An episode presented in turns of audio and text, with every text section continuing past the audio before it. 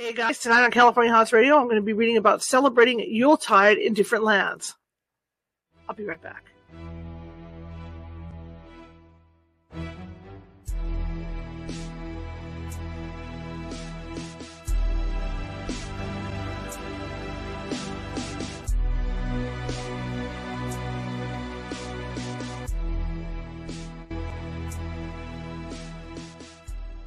Grab your popcorn and snacks. Find a comfy spot, take a seat or lie down, and let me transport you to a place of fantasy, ghost stories, ancient legends, odd creatures, alien encounters, and other magical topics. You may even decide to join the conversation. From faraway lands to your own backyard, with a small dash of pixie dust. Turn out the lights and open your minds. The journey is about to begin. Hey, everybody, welcome to the show. I didn't even think I was going to make it to the show tonight. I mean, that's how close this went. I was uh, doing a doctor's appointment today for my eye issue, and I got there around 2.30. I didn't get seen until around 4.30. So I knew I was going to be pushing the envelope for the show tonight. And uh, I'm glad I shot that intro yesterday because I was able to reuse it. But I mean, it was really close because then after the doctor's appointment, doctor's appointment, of course, I had to make a run to um, the pharmacy, and then they couldn't get my stuff done, and so I went, ahead and grabbed some, went next door to Safeway and grabbed some items shopping, and then they finally got the stuff done in a rush. So I didn't really step through the door until 5:45 p.m. So here we are, and I hadn't teased the show yet for you for you guys or anything like that. So I got home and just teased up the show and did all that stuff, and thought, well, I can't do an intro, so I might as well use last night's intro and that's what I did. Welcome, everybody. My name is Charlotte. I'm going to be your host for the next hour. I'm also the owner of the California Paranormal Investigation Team based out of Sacramento, California. We are 45 strong up and down the state. Uh, and uh, that means if you have a paranormal, we can get to you. It might take us a little longer because uh, California is a big state, but we will get to you. We do have psychics on staff who can do a reading with you over the phone to see what may what may or may not be going on in your home or business.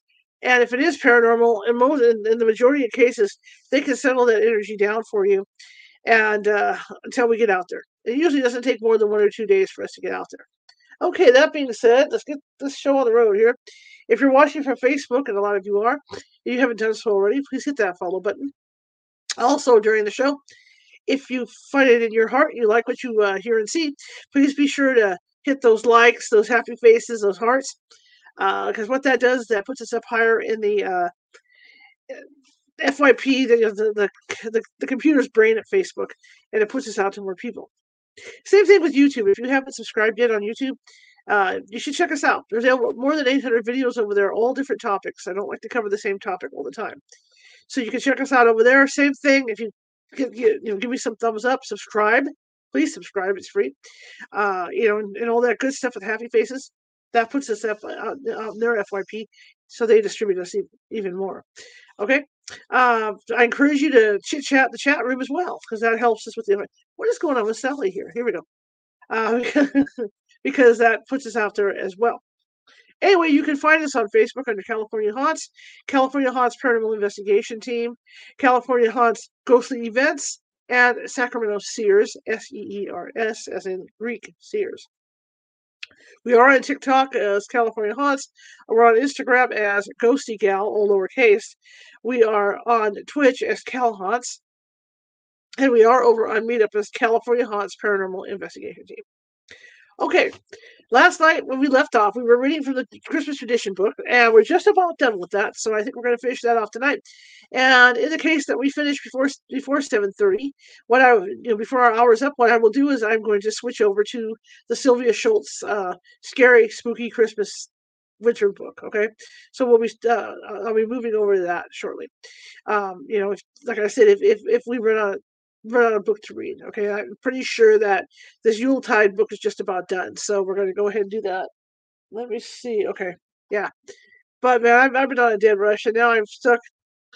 At least for the next couple of weeks, I've got a small eye ulcer, so at least for the next couple of weeks or so, I'm stuck putting an eye drop in my eye every hour that I'm awake. And tomorrow I've got a follow up to see if the stuff's working. So, yeah, so it's been an exciting day tomorrow will probably be an exciting day. You know. And about tomorrow night, uh, hopefully we'll get out there tomorrow night. Uh, hopefully it will be for the 7:30 p.m. show, so uh, we won't air till after 7:30. Uh, if not, then we're de- I'm definitely gonna get us out there on Saturday. You know, it just depends how things go with uh, my producer's schedule and my schedule.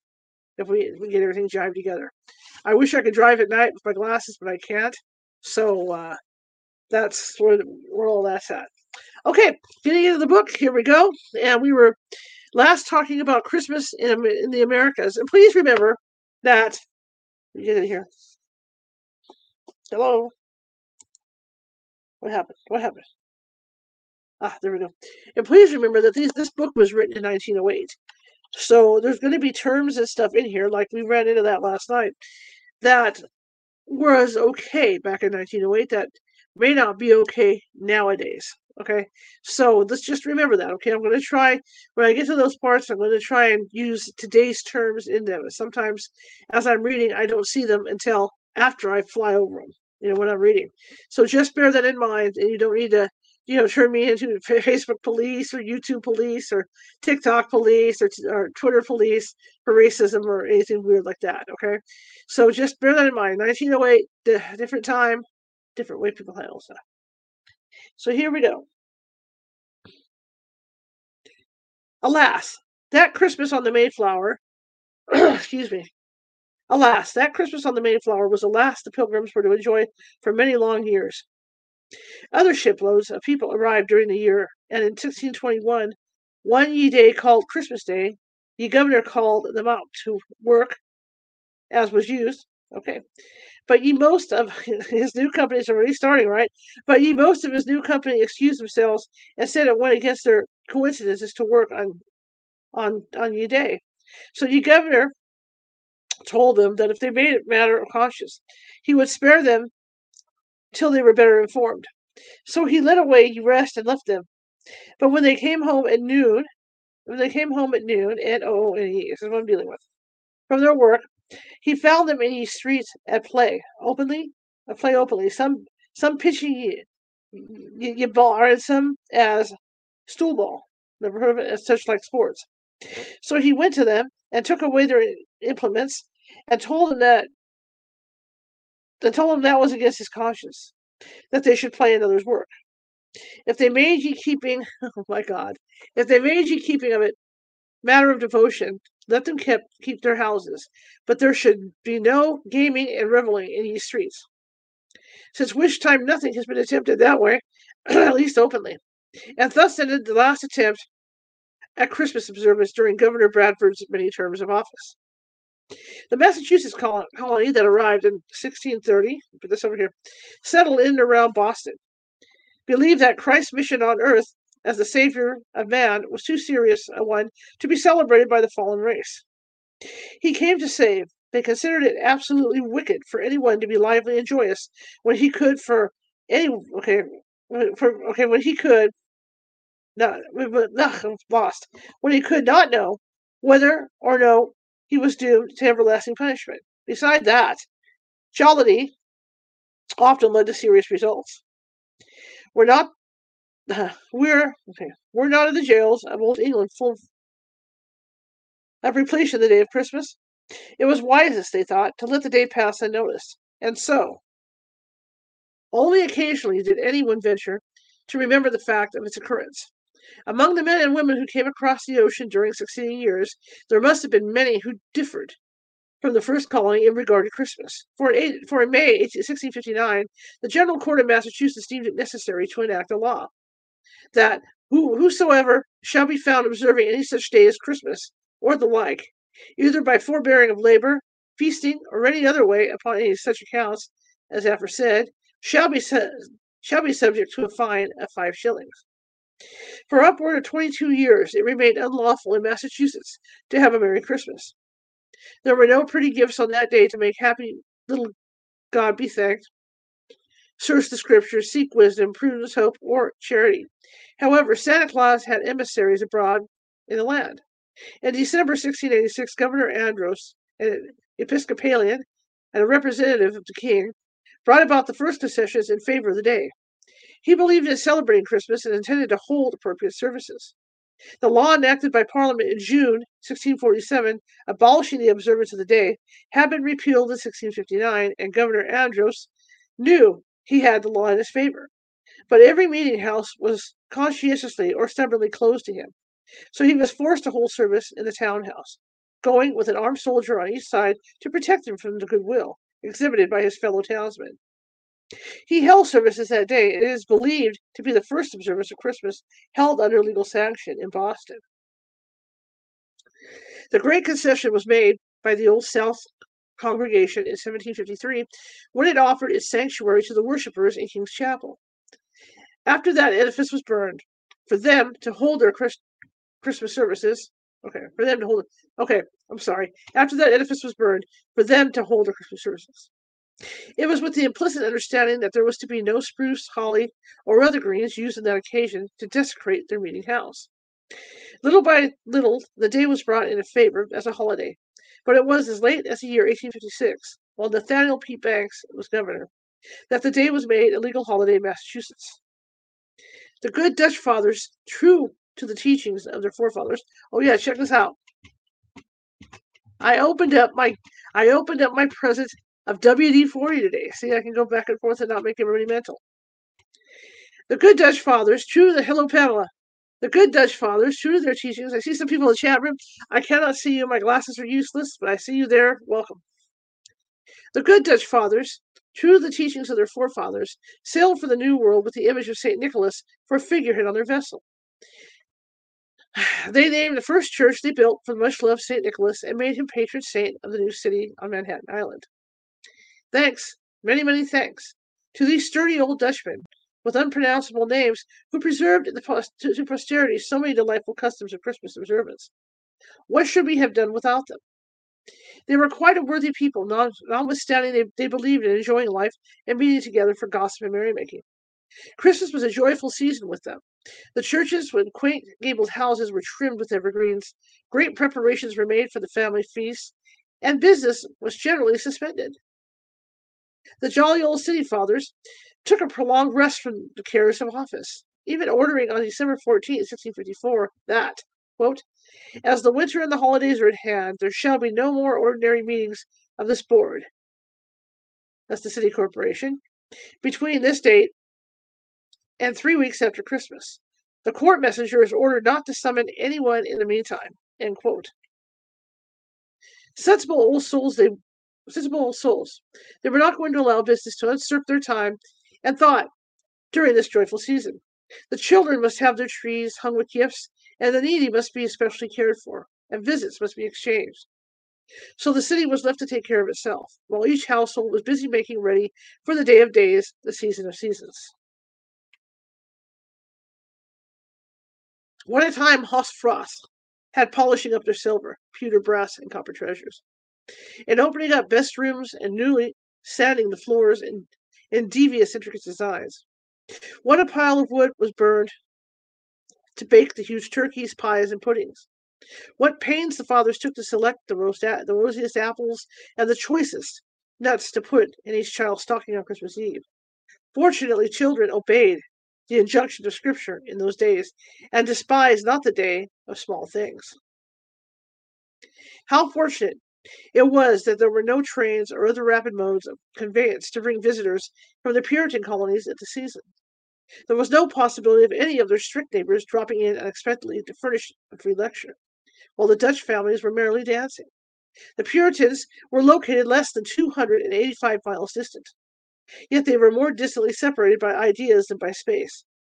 But a little leaven was eventually to penetrate the entire country, and the customs that are now observed each Christmas throughout the eastern, middle, and western states are mainly such as were brought to this country by the Dutch. Americans have none of their own. In fact, they possess but little that is distinctly their own because they are a conglomerate nation speaking a conglomerate language. Makes sense, right? According to the late Laurence Hutton, quote, our Christmas carols appear to come from the Holy Land itself. Our Christmas trees from the east by way of Germany, our Santa Claus from Holland, our stockings hung on the chimney from France or Belgium, and our Christmas cards and verbal Christmas greetings, or, or our Yule logs, our boar's heads, our plum puddings, and our mince pies from England. Our turkey is, seemingly, our only contribution. Let us add the squash pie. End quote. These customs, which have become general throughout the United States, varying, of course, in different localities, are being rapidly introduced into the new possessions, but they are engrafted on some of the prettiest customs observed by the people in former years. In Puerto Rico, give you an idea how old this book is. Puerto Rico is P O R T O. Okay, Puerto Rico. In Puerto Rico on Christmas Day, they have a church procession of children in beautiful costumes, which is a very attractive feature. The people feast, dance, attend midnight mass on Christmas Eve, then dance and feast until Christmas morning. In fact, they dance and feast most of the time from December 24th until January 7th, when not at church services. On Twelfth Night, gifts are exchanged, for as yet Santa Claus has not ventured to visit such a warm climate, so the children continue to receive their gifts from the holy kings, however, under the shelter of the American flag. The Christmas tree is growing in favor. In Hawaii, so far as possible, the so called New England customs prevail. Interesting. In the Philippines, even beggars in the streets expect a Christmas present, which they solicit in good English. So, from Alaska to the island of uh, I see it was to Tulia. I'm trying. The smallest of America's possessions didn't even know existed. Yuletide is observed in a similar manner. There's probably a new name for that island, I'm sure. Yuletide has been singularly connected with important events in the history of the United States. In the year 1776, Washington crossed the Delaware on Christmas night to capture nearly 1,000 Hessians after their Christmas revelries. A few days later, December 30th, Congress resolved to send commissioners to the courts in Vienna, Spain, France, and Tuscany, and as victory followed the American leader, followed the American leader, the achievements of this Yuletide were declared by Frederick the Great of Prussia to be, quote, the most brilliant of any recorded in the annals of military action, end quote. The year following, 1777, was probably one of the gloomiest Yuletides in the experience of the American forces. They lay, they lay encamped at Valley Forge, sick and discouraged, destitute of food, clothing, and most of the necessities of life. It was on Christmas Eve, 1783, that Washington laid aside forever his military clothes and assumed those of a civilian, feeling, as he expressed it, quote, relieved of a load of public core, a care, end quote. After Congress removed, after Congress moved, okay, moved to Philadelphia, Martha Washington, Martha Washington, held her first public reception. See how lovely these glasses are, right? In the executive mansion on Christmas Eve, when, it is stated, there was gathered the most brilliant assemblage ever seen to America. At Yuletide, a few years later, 1799, the country was mourning the death of the beloved father of his country. In later years, the season continued prominent in the history of great events. The most notable of these were the two proclamations of President Lincoln, the one freeing the slaves, January 1st, 1863, and the other proclaiming the unconditional pardon and amnesty to all concerned in the late insurrection on December 25th, 1868. And may the peace then be declared with the people forevermore.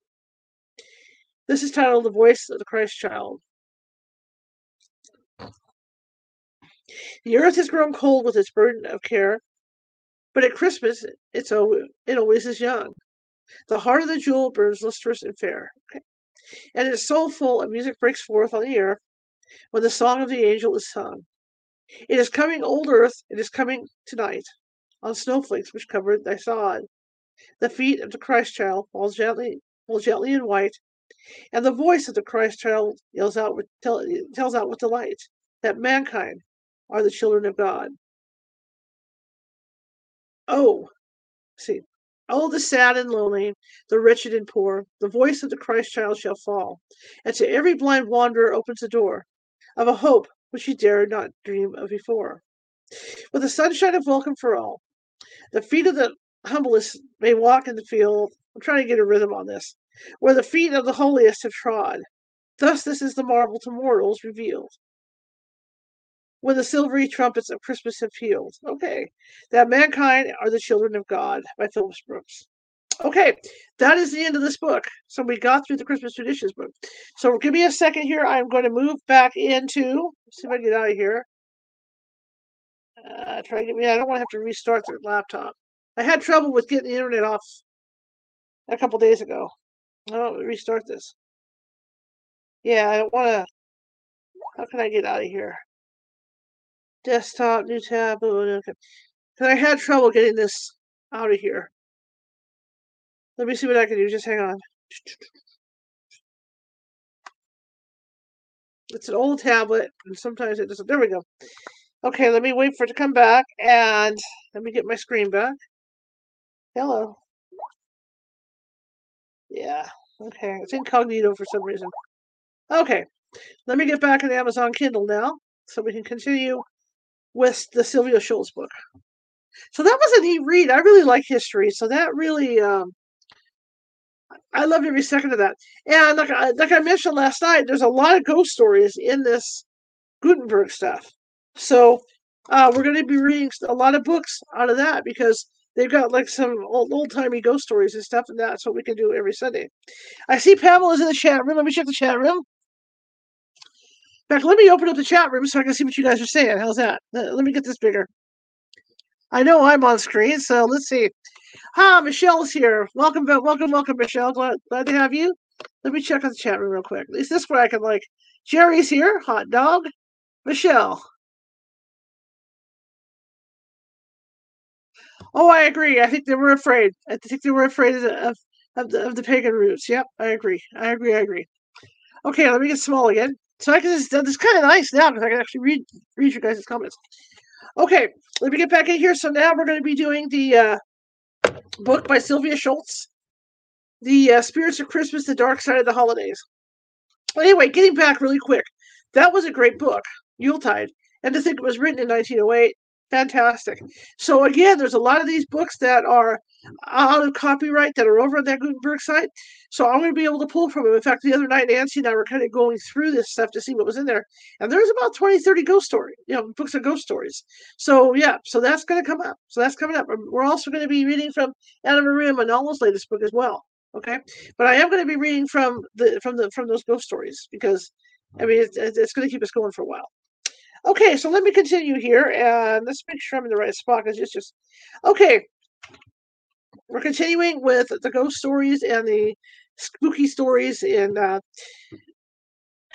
in the spirits of Christmas, the dark side of the holidays by Sylvia Shults.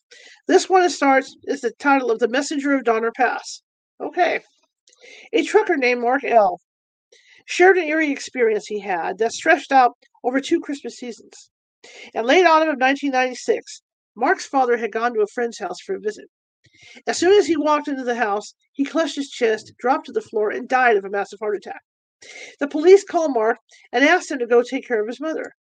Mark rushed to his mother's side and made all the necessary phone calls. As evening faded into night, family began to gather at the house. Mark needed to go out for cigarettes, so, knowing his mother now had the comfort of family around her, he left the house for a quick trip to the gas station. As he pulled into the gas station parking lot, Mark said he just had the strange feeling that his father's soul just wasn't where it should be. He couldn't explain the feeling, even to himself. Mark got out of the car and started to walk to the convenience store. Quote, spare some change, mister? Can I maybe wash your windshield for you? Uh, end quote. The bum looked harmless enough, but Mark wasn't in the mood for much interaction. Instead, he pulled out a $5 bill, gave it to the guy, and asked him to pray for his dad. The bum happily took the fiver and started praying loudly, just to make sure things were copacetic. Mark gave the guy a good hard look. It was then that he noticed the bum's eyes were penetrating were a penetrating shade of blue. Quote, so piercing blue that they could stop you in your tracks, end quote. Mark thanked the guy for his prayers and asked his name. The bum replied, I'm Irish. Shaking his head, Mark went to the convenience store, bought his cigarettes, and headed home. Several months passed. The encounter with the bum stuck in Mark's mind, and every time he went to that gas station, he kept an eye out for the guy. A few years later, Mark saw the man again. Mark asked the guy if he remembered him and if his name was Irish. Quote, yeah, I'm Irish, but no, I don't remember you. End quote. Mark realized with a jolt that the guy's eyes were brown, so deep they were almost black. They were not the startling blue Mark had seen the night his father had passed away. But that was only part of Mark's story. Much of Mark's driving took place on I 80, Interstate 80, in all kinds of weather. Mark grew up in California. so he didn't have much experience with driving in snow and ice. Once, though, he was teamed with another driver who managed to jackknife the truck during a blizzard in Kansas. After that, Mark had a healthy respect for driving in winter conditions. Christmas was fast approaching, and Mark was doing short hops from Chicago to California, making his way home for Christmas. On December 23rd, he pulled into the Alamo truck stop for a break. Donner Pass was before him. Now you guys know what Donner Pass, right? What's up with Donner Pass here? Okay, got to remember the Donner family uh, was coming into California, and they had to cross this pass during winter. And sure enough, and that would be my luck. Sure enough, uh, th- there was a horrible snowstorm, one of the biggest in the century, and they got trapped. And the rest is history to where they had to survive, and they ended up um, eating their dead to survive. So yeah. Christmas is fast approaching, and Mark was doing short hops for California, the Alamo for a break. Donner Pass was before him. Mark was toying with the idea of trying to get a little sleep before tackling the pass, but he was so exhausted. He knew an hour nap might turn into eight hours of solid sleep. A storm was blowing in, and Mark still wasn't sure what his next move should be. He climbed down from the cab of his truck and headed in to use the restroom. Mark was walking about ten feet behind a group of other, of other drivers when one of them turned around and spoke to him. Quote, if you're trying to get home, you better go over the pass right now. End quote. Mark didn't know this guy, and he had never talked to him. But the man had the same brilliant blue eyes Mark had seen the night his father had died. Mark turned on his heel and went straight back to his truck.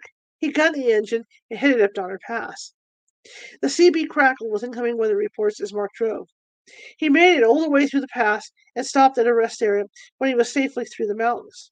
As Mark pulled out of that rest area, the snow was falling thickly, and he heard over the radio that Donner Pass had been shut down and it stayed closed. It stayed closed for a day and a half. He had made it through the pass just in time. If Mark hadn't followed that unknown trucker's advice, he'd have been stuck at the truck stop over Christmas. As it was, he made it safely home to Los Angeles after delivering his final load. Quote, My mother had a smile for the first time on Christmas since my father had passed away the Christmas before. End quote. Mark has never seen anyone with blue eyes quite like that again, but he is always on the lookout for them. To this day, quote, to this day, if I see piercing blue eyes like that, I listen to the words being spoken. End quote. House of Plenty. Madison County, Illinois, in the southern part of the state, is a quiet rural area. In 1879, Timothy Grouse built a home for himself in the town of Highland. A hundred years later, in the early 1980s, Ken and Judy Ernst rented part of the house for use as a small bakery. Within a decade, that would be the dog in the background. Within a decade, Judy's baked goods business had become so popular. The couple bought the entire house. For a while, they lived in the house and ran a small restaurant business. But by the end of the 1980s, the restaurant had grown to fill the entire building, and the couple made their home elsewhere. The House of Plenty restaurant is thought to be haunted by the spirit of the original owner, Timothy Grouse. The story goes that Grouse hosted a party in his home in honor of the town's early Swiss settlers who were planning a trip back to Switzerland to visit their families. The plans for a joyful reunion turned into tragedy, though. The ship carrying the travelers sank, claiming the lives of over 300 passengers. According to Chad Lewis, who we've had on the show, okay, writing in Illinois' Guide to Haunted Locations, some people believe that after losing so many of his friends in the sinking, Timothy Grouse continues to wait for their return. The restaurant building is notorious for having things mysteriously go missing. One day, Judy Ernst was in the kitchen baking an angel food cake. She left it on the counter to cool. Several hours later, she came back to find that. The cake had vanished. Neither the cake nor the pan was ever found. Well, you might be thinking to yourself, a missing cake? That's not so bad. Someone left an angel food cake unattended in my kitchen for several hours. Of course it would be. Oh, if someone left. Sorry. Of course it would be gone. But try this on for size. Someone who had once lived in the home stopped by for a visit. She asked Judy if she ever had ever had anything go missing, and Judy mentioned the story of the cake and the pan. As she spoke, the visitor's face blanched a ghostly white. Then the visitor shared a story of her own. Years before, her mother had been boiling potatoes on the stove in that same kitchen. Her husband had come home, and Mamma went into the living room to greet him.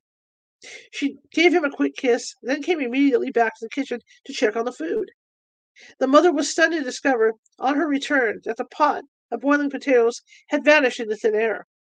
The dining room of the restaurant is the scene of a strange phenomenon that happens every Christmas.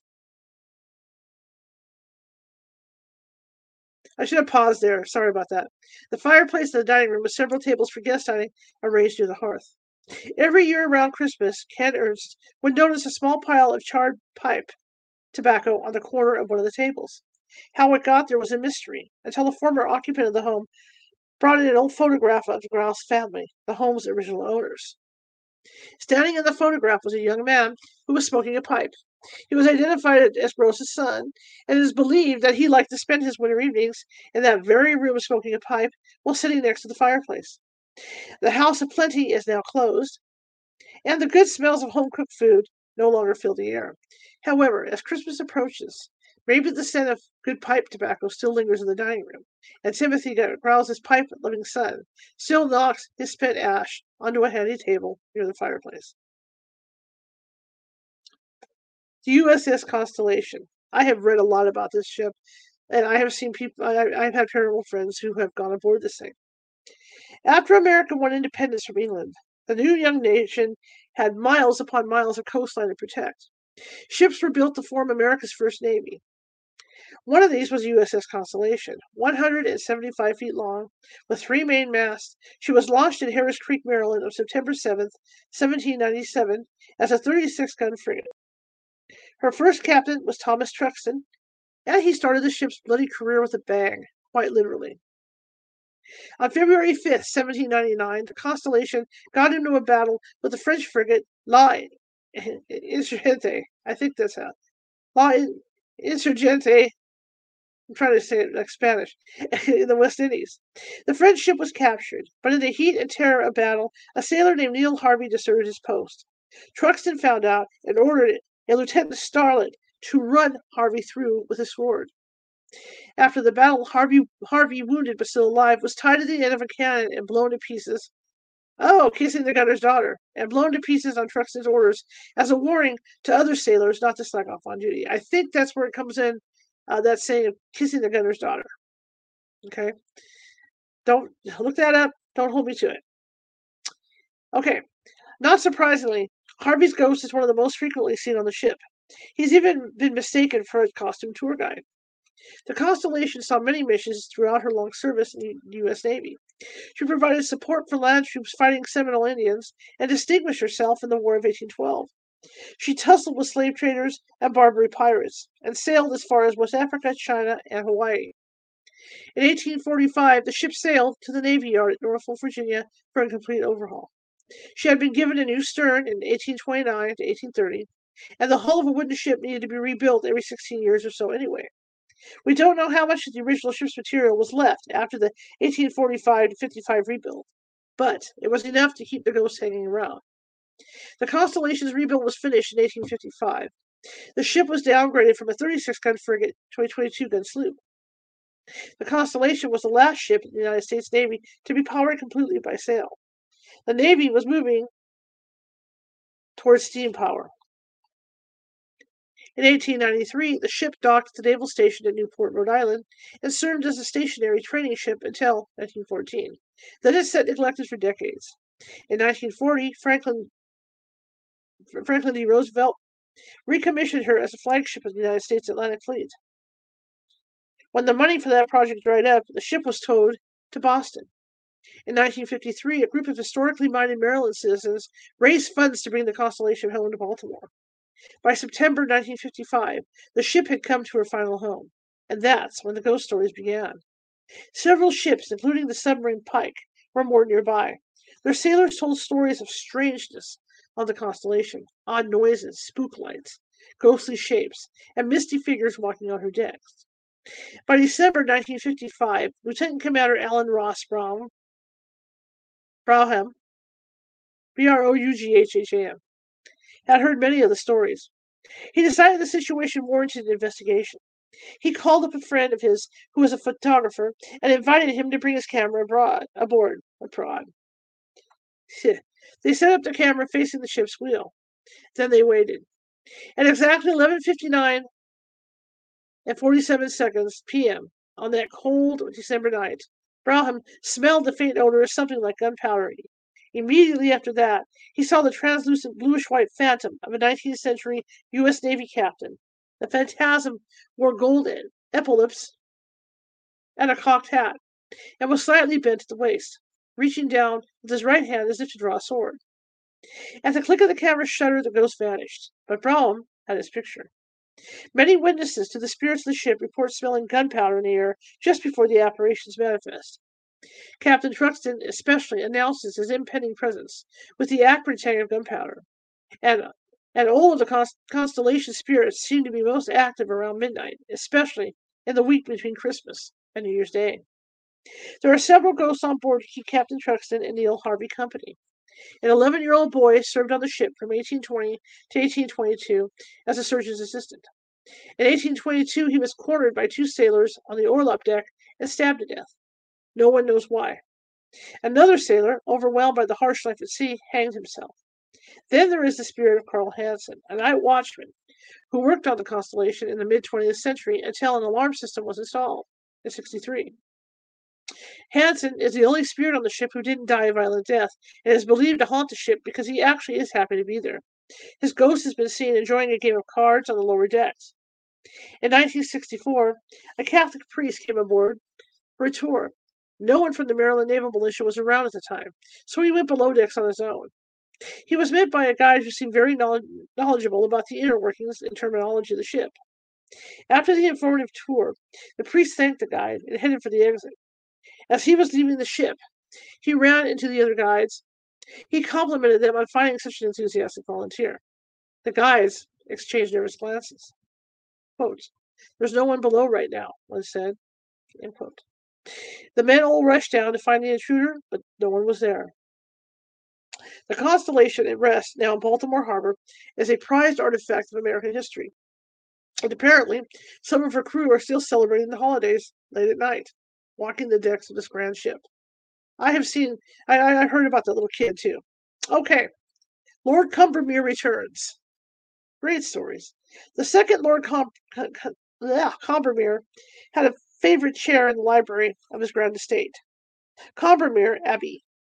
He was so fond of the spot that he was photographed sitting comfortably in that chair while his funeral was being held four miles away. There were two viscounts that held the title of Lord Con- Combermere. Why am I having issues with that in the 19th century? The first Viscount was cavalry commander in the early 1800s. In 1817, he was appointed governor of Barbados. It was this Lord Combermere that had a curious connection to the supernatural. He was governor at the time that moving coffins were causing great consternation to the Chase family. The Chase family vault was a beautiful crypt in the burying ground at Christ Church Parish in Barbados. Made of coral, carved stone, and concrete walls two feet thick. It was sealed with a massive slab of blue marble. The vault was, it, it, the vault was, it, I can't say this word. You couldn't get into the vault. We're just going to leave that. I don't know why I'm having trouble with this word. That's why it was such a shock to find that the coffins that had been placed reverently in the tomb were found to have been rearranged with violent force. Whenever the vault was opened for another burial, the coffins of Chase family members were found thrown haphazardly around the vault, instead of remaining where they'd been placed and replaced with tender care. Lord Combermere, the governor, had heard the unsettling stories and decided to put a stop to the nonsense. He ordered the vault opened. He had slaves sprinkle sand on the floor to capture the footprints of any intruders, human or animal. Then, when the vault was closed, he pressed his governor's seal into the fresh cement. Two years later, he returned to inspect the vault. The outside of the tomb was as rock solid as ever, but inside all was chaos. The six coffins had been tossed about like toys, and the stand on the floor was completely undisturbed. The second Viscount, born in 1818, went by the splendid name of Wellington Henry Stapleton Cotton. In 1891, when this gentleman was visiting London, he was run over by a carriage and suffered injuries to both legs. The sturdy 73 year old recovered well, and six weeks later he was able to get around with the aid of crutches. But a blood clot developed in Lord Combermere's heart, and on December 1st, 1891, he dropped dead. The Lord's funeral was held on Sunday, December 5th at St. Margaret's in the town of Wrenbury, four miles from the family estate. Many prominent persons attended the funeral. So the time of the services was held back a bit to give the honored mourners ample time to arrive. The services began at 2 in the afternoon. It just so happened that a photographer, Sybil R. Corbett, had been engaged to take pictures of the family estate. Lord Combermere's funeral, while unfortunate, was perfectly timed. Since most of the household would be away at the church, Corbett set up an hour long exposure in the library, confident that no one would wander and disturb the ongoing photography project. Those days are over. Other projects came along, and Corbett didn't develop the plates she'd taken at, at, the, at the Abbey until August of the next year, eight months after she'd exposed them. To her astonishment, the photograph she took in the library showed a white, translucent figure in the, in the left side of the picture sitting in Lord Combermere's favorite chair. The apparition wasn't complete. There was a head sitting atop a clearly defined collar, a shoulder, and a right arm and in a hand that rested lightly on the arm of the chair. Sybil Corbett checked her diary. Sure enough, the photograph had been taken on December 5th, the day of Lord Combermere's funeral. She did some further investigating with the family and realized that the exposure had been made at 2 p.m., at the exact time the delayed funeral was being conducted. Skeptics argued that perhaps a servant had come into the library during the hour long exposure, sat in the Lord's chair just long enough to register on the photographic plate, then gotten up and left. But the family had agreed that the timing for the photography was, sadly, ideal, as most of the family and staff of the household would be at the church for the funeral. Besides, the ghostly figure in the pictures seemed to have a bald head and a light beard. According to Corbett's diary, the only men in the house at the time were her brother, the butler, and two footmen. All four men were young and beardless. So it would seem that Lord Combermere, Combermere returned to his library for one last rest in his favorite armchair before going on to an even more final rest. All right. The Brown Lady of Raynham Hall. Another startling ghost photograph comes from the from another stately English home, Raynham Hall in Norfolk. This one might just be the most famous ghost photograph of all time. Raynham Hall was once the home of Lady Dorothy Townshend, who married Viscount Charles Townshend in 1713. As in many ghost stories, all was not peaceful country life at the Hall. Lady Townshend died on March 29, 1726, at the age of 40, under mysterious circumstances. The official cause of death was smallpox. However, there were rumors that her ladyship had been pushed down the ground staircase and the fall had broken her neck. Yikes. During the Christmas season of 1835, a Colonel Loftus stayed at the Raynham Hall as a guest. His stay was interrupted by a nighttime visitation from a beautiful woman. The colonel described her as a noble looking lady who was wearing a fashionable dress of brown satin. Her regal looks were spoiled, though, by the terrifying fact that she had no eyes. Only empty sockets gaped where her eyes should have been. Colonel Loftus made a sketch of his midnight visitor, and a portrait was painted from the sketch and hung in the guest bedroom, where the brown lady made most of her appearances. Decades earlier, in 1786, the future King George was a guest at the hall and stayed in the particular room. The brown lady's appearance sent the Prince Regent shrieking into the hallway in his nightshirt, a rather embarrassing situation for royalty. After that, he swore he would never set foot in Raynham Hall again, a promise he kept for the rest of his days. End parentheses. The brown lady continued her haunting of the hall well into the 20th century. On September 19, 1936, two photographers from the magazine Country Life were on assignment taking pictures of the stately hall. Indre Shira was snapping the, the photos accompanied by, uh, by art director Captain Hubert Provand. Shira and Provand were setting up a shot of the grand main staircase of the house at around 4 p.m. when Shira saw an ethereal veiled form coming slowly down the stairs. Provand didn't see a thing. He even bet Shira five quid that nothing weird would show up when the picture was developed. He lost the bet. The brown lady had exchanged her customary brown satin dress for a filmy white veil, but her form showed up distinctly in the picture. One of the most famous ghost photographs in the world ran for the first time in Country Life magazine. Appropriately enough, it ran in that year's December issue. Very cool. Now, I had the opportunity to travel to England uh, when I was about 12. I was, Yeah, 12 years old. And we actually, my family and I, and my cousins, hang on, let me drink here, got to visit one of Henry VIII's castles. Okay. And the Tower of London and all that. But we got to visit one of Henry VIII's castles, and it was a fascinating place.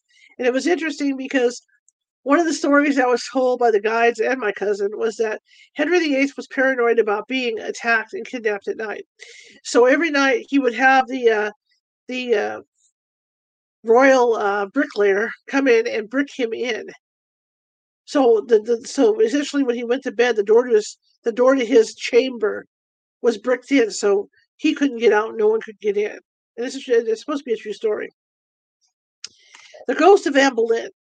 The Tower of London comes by its ghostly reputation honestly. Built by William the Conqueror in 1078, it has stood as a symbol of the might of England for nearly a thousand years. It was originally a royal palace as well as a defensive fortress. In fact, Her Majesty's Royal Palace and Fortress, the Tower of London, to use its proper name, is still officially a residence of the monarch. Now we'll change this now because it was the Queen has a house. The King has a house on site called the King's House. The kings and queens of England realized quite soon after its construction that the tower was just as good at keeping people in as it was as keeping people out. So it has been used as a prison since, since the year 1100, when Ranulph Flambard was imprisoned within the tower by Henry I. Flambard was also, by the way, the first person to escape from the tower. There have been many prisoners, royal, noble, and otherwise, who have met their ends either ends either on the tower grounds or on nearby Tower Hill. Only seven people were executed within the tower before the 20th century. One of these unfortunates was Anne Boleyn, the second wife of Henry VIII, who was beheaded for treason, excuse me, in 1536. Her ghost is said to haunt the chapel of St. Peter of St. Peter Peter ad Vincula, where she is buried. But she is also known to roam the grounds of the White Tower, carrying her own severed head.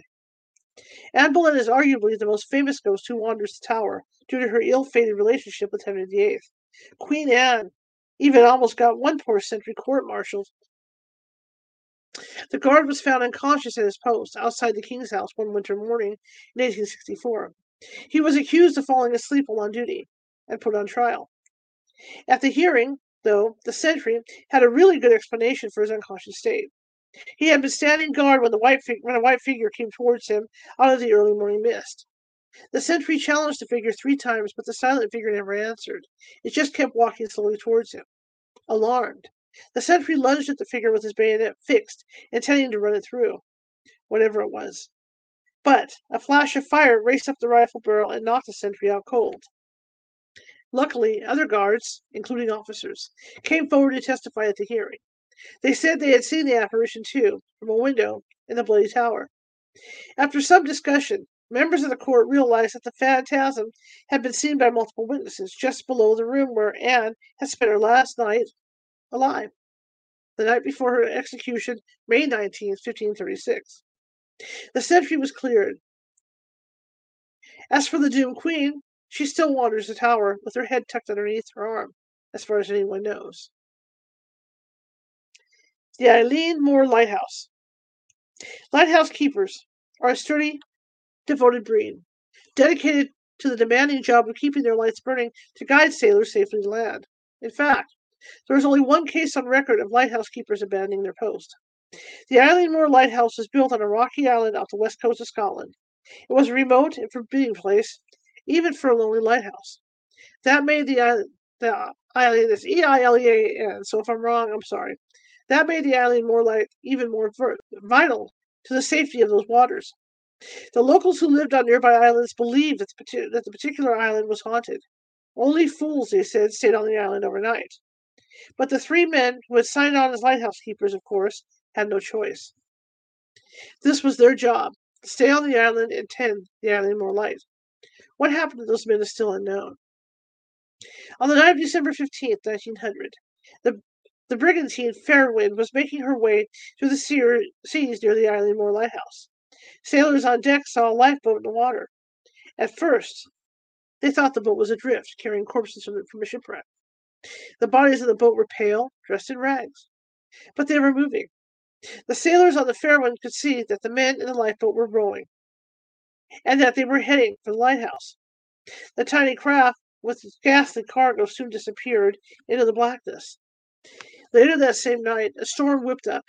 Sailors on the Fairwind and other ships noticed that the Eilean light was out. The ship's captains were furious at this oversight. Luckily, no boats were wrecked in the stormy darkness. Days passed, and the lighthouse remained eerily dark. The sailors on passing ships began to be concerned. Something was definitely wrong. There were three men on the island.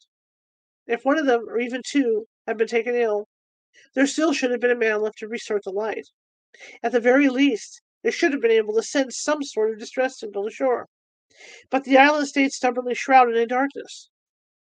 A supply ship finally made it out to the island to investigate on the day after Christmas.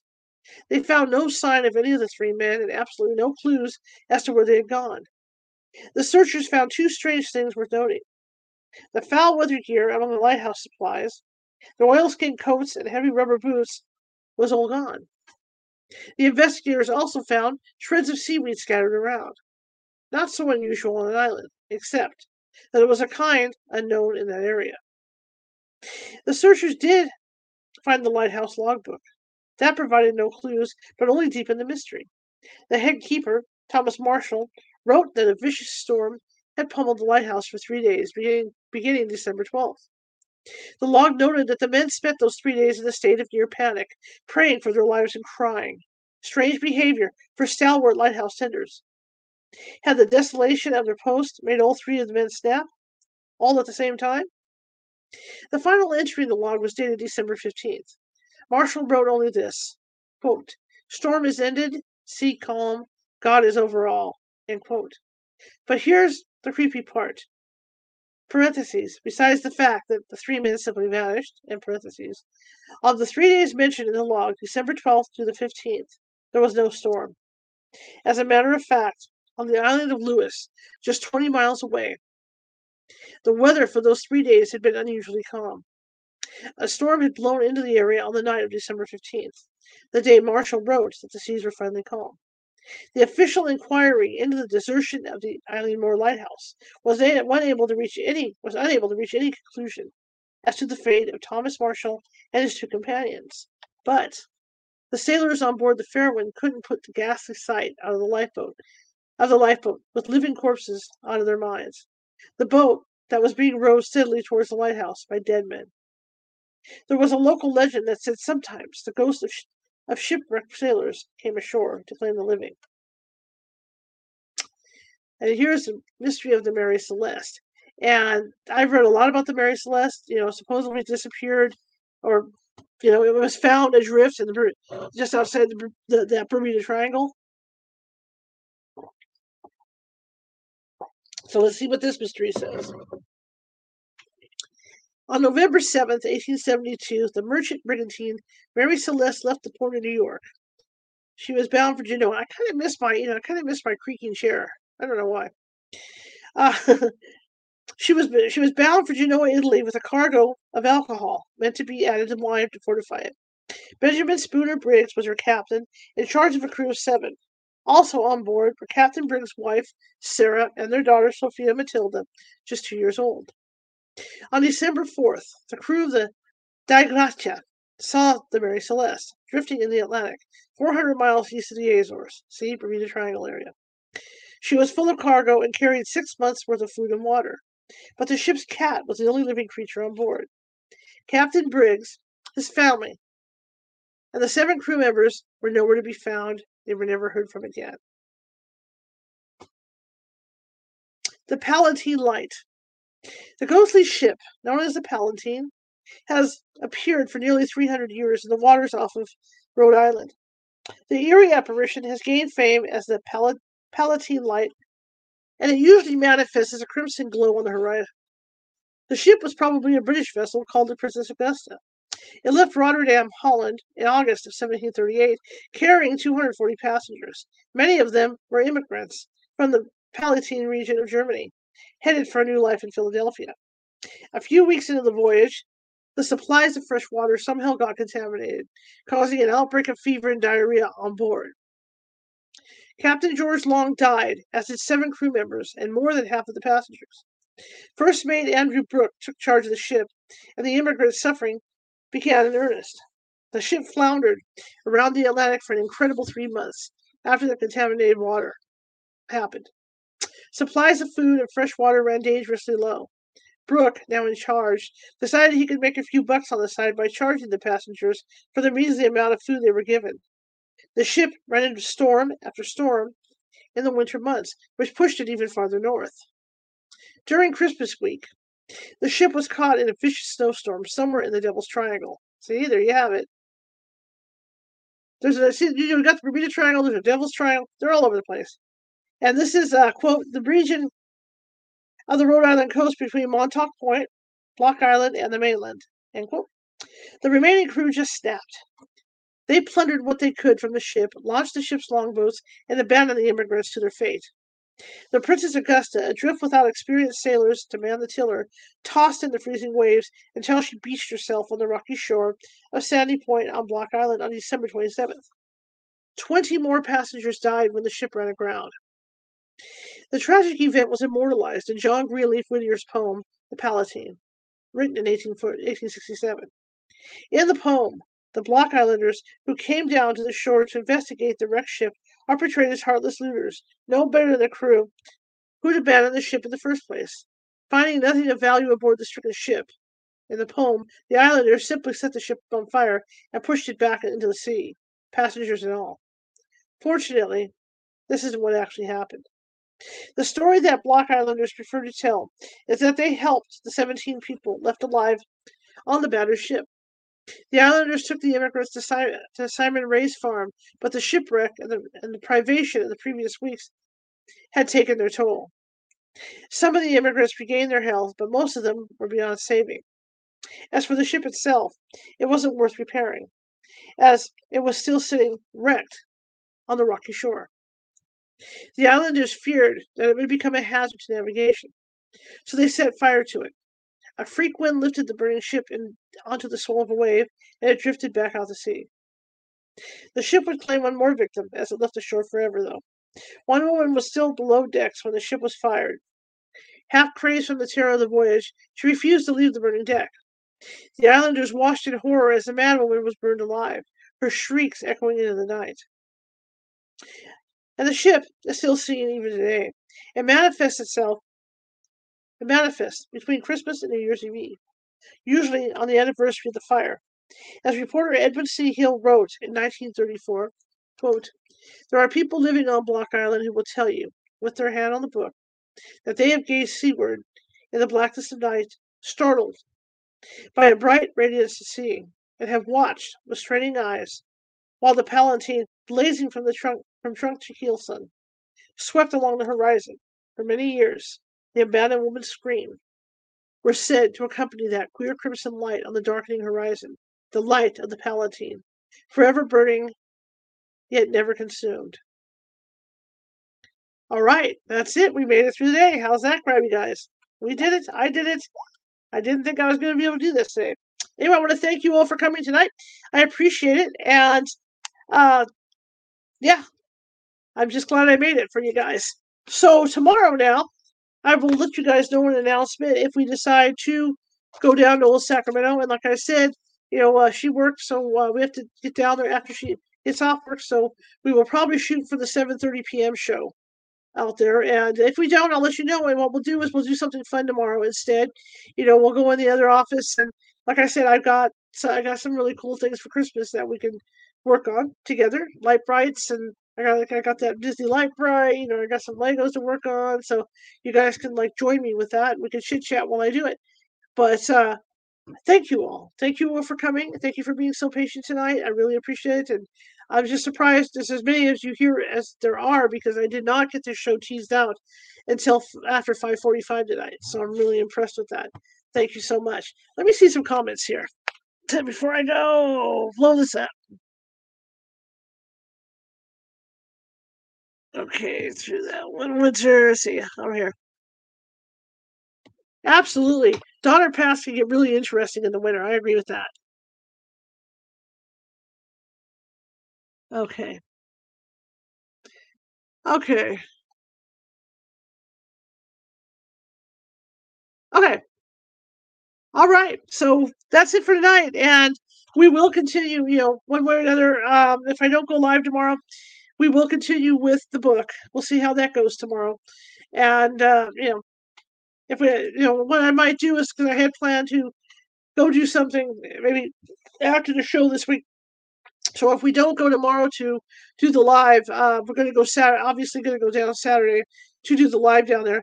Uh, but I will, you know, um, like I said, I'll, I'll read the book and then after we'll do something else for fun. You know, we'll go build something. I've got some gingerbread cookies to decorate and all kinds of stuff that that we can do together. Okay, so we'll go ahead and do that tomorrow. So we'll have a double tomorrow, no matter what. All right, I want to thank you all, and I will see you tomorrow. I appreciate it. If you like the show, share it with five people. If you hated the show, share it with five of your enemies. We're equal opportunity here at California Haunts Radio. Just trying to get the word out about our little show. And uh, yeah, I'm just really excited, and I'm looking forward to the new year so we can start doing some different things, you know, better things with the show, making it better every year, every year, every year. All right, guys, thank you very much, and I will see you tomorrow, one way or another, uh, either 6:30 or 7:30. Bye.